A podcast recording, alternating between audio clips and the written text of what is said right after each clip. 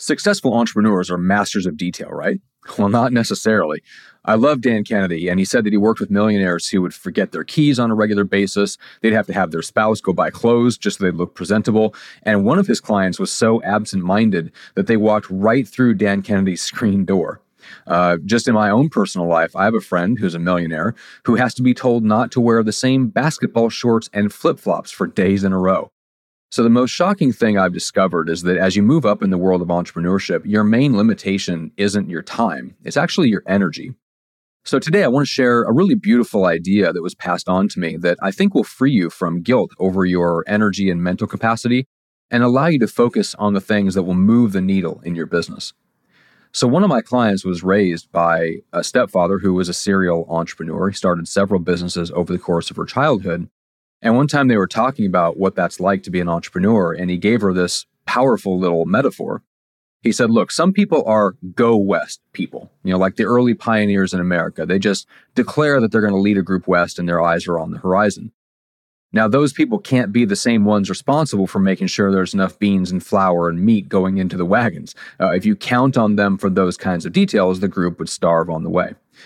And that metaphor always stuck with her. So she passed that along to me. And there's a timeless principle there.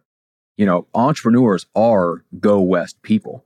Uh, I love that idea because it explains why our energy and mental capacity are limited. Our minds are occupied with looking at the horizon, big goals, big challenges, right?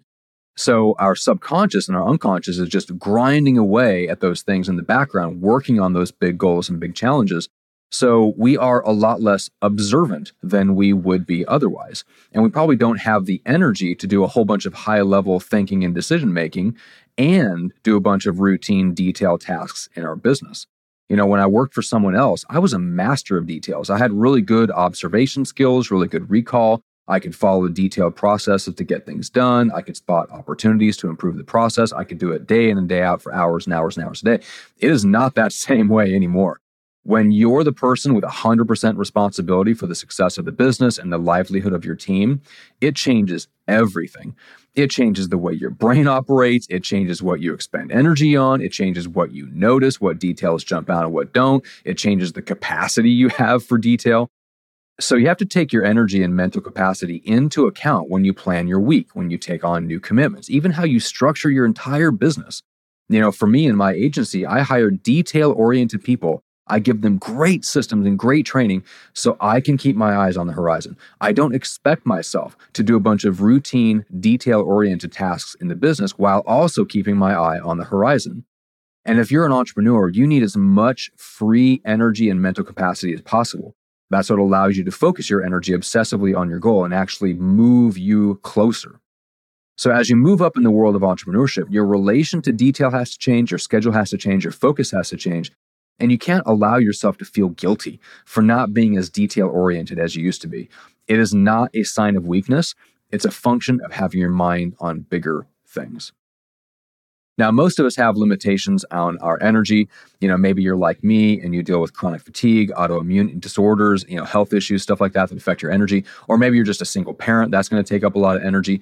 Maybe you're a natural introvert and just the day to day of business and all the conversations you need to have, it drains your energy. Whatever it is, I've been there and I had to build my own kind of success system based around my energy levels limitations. It's based around three areas where to focus your energy, how to free up your energy, and how to fiercely protect your energy.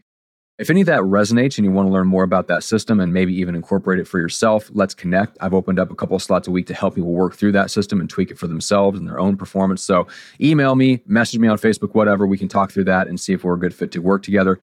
I really appreciate you listening, and I hope that you really get that same mindset shift that I got by listening to that little metaphor.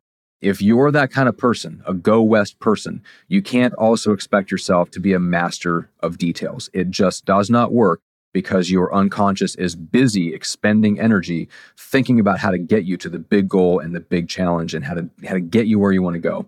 So keep your eyes on the horizon, hire good people and set up good systems behind the scenes to handle the details for you, and I promise you you will be a much higher energy entrepreneur, a much happier entrepreneur.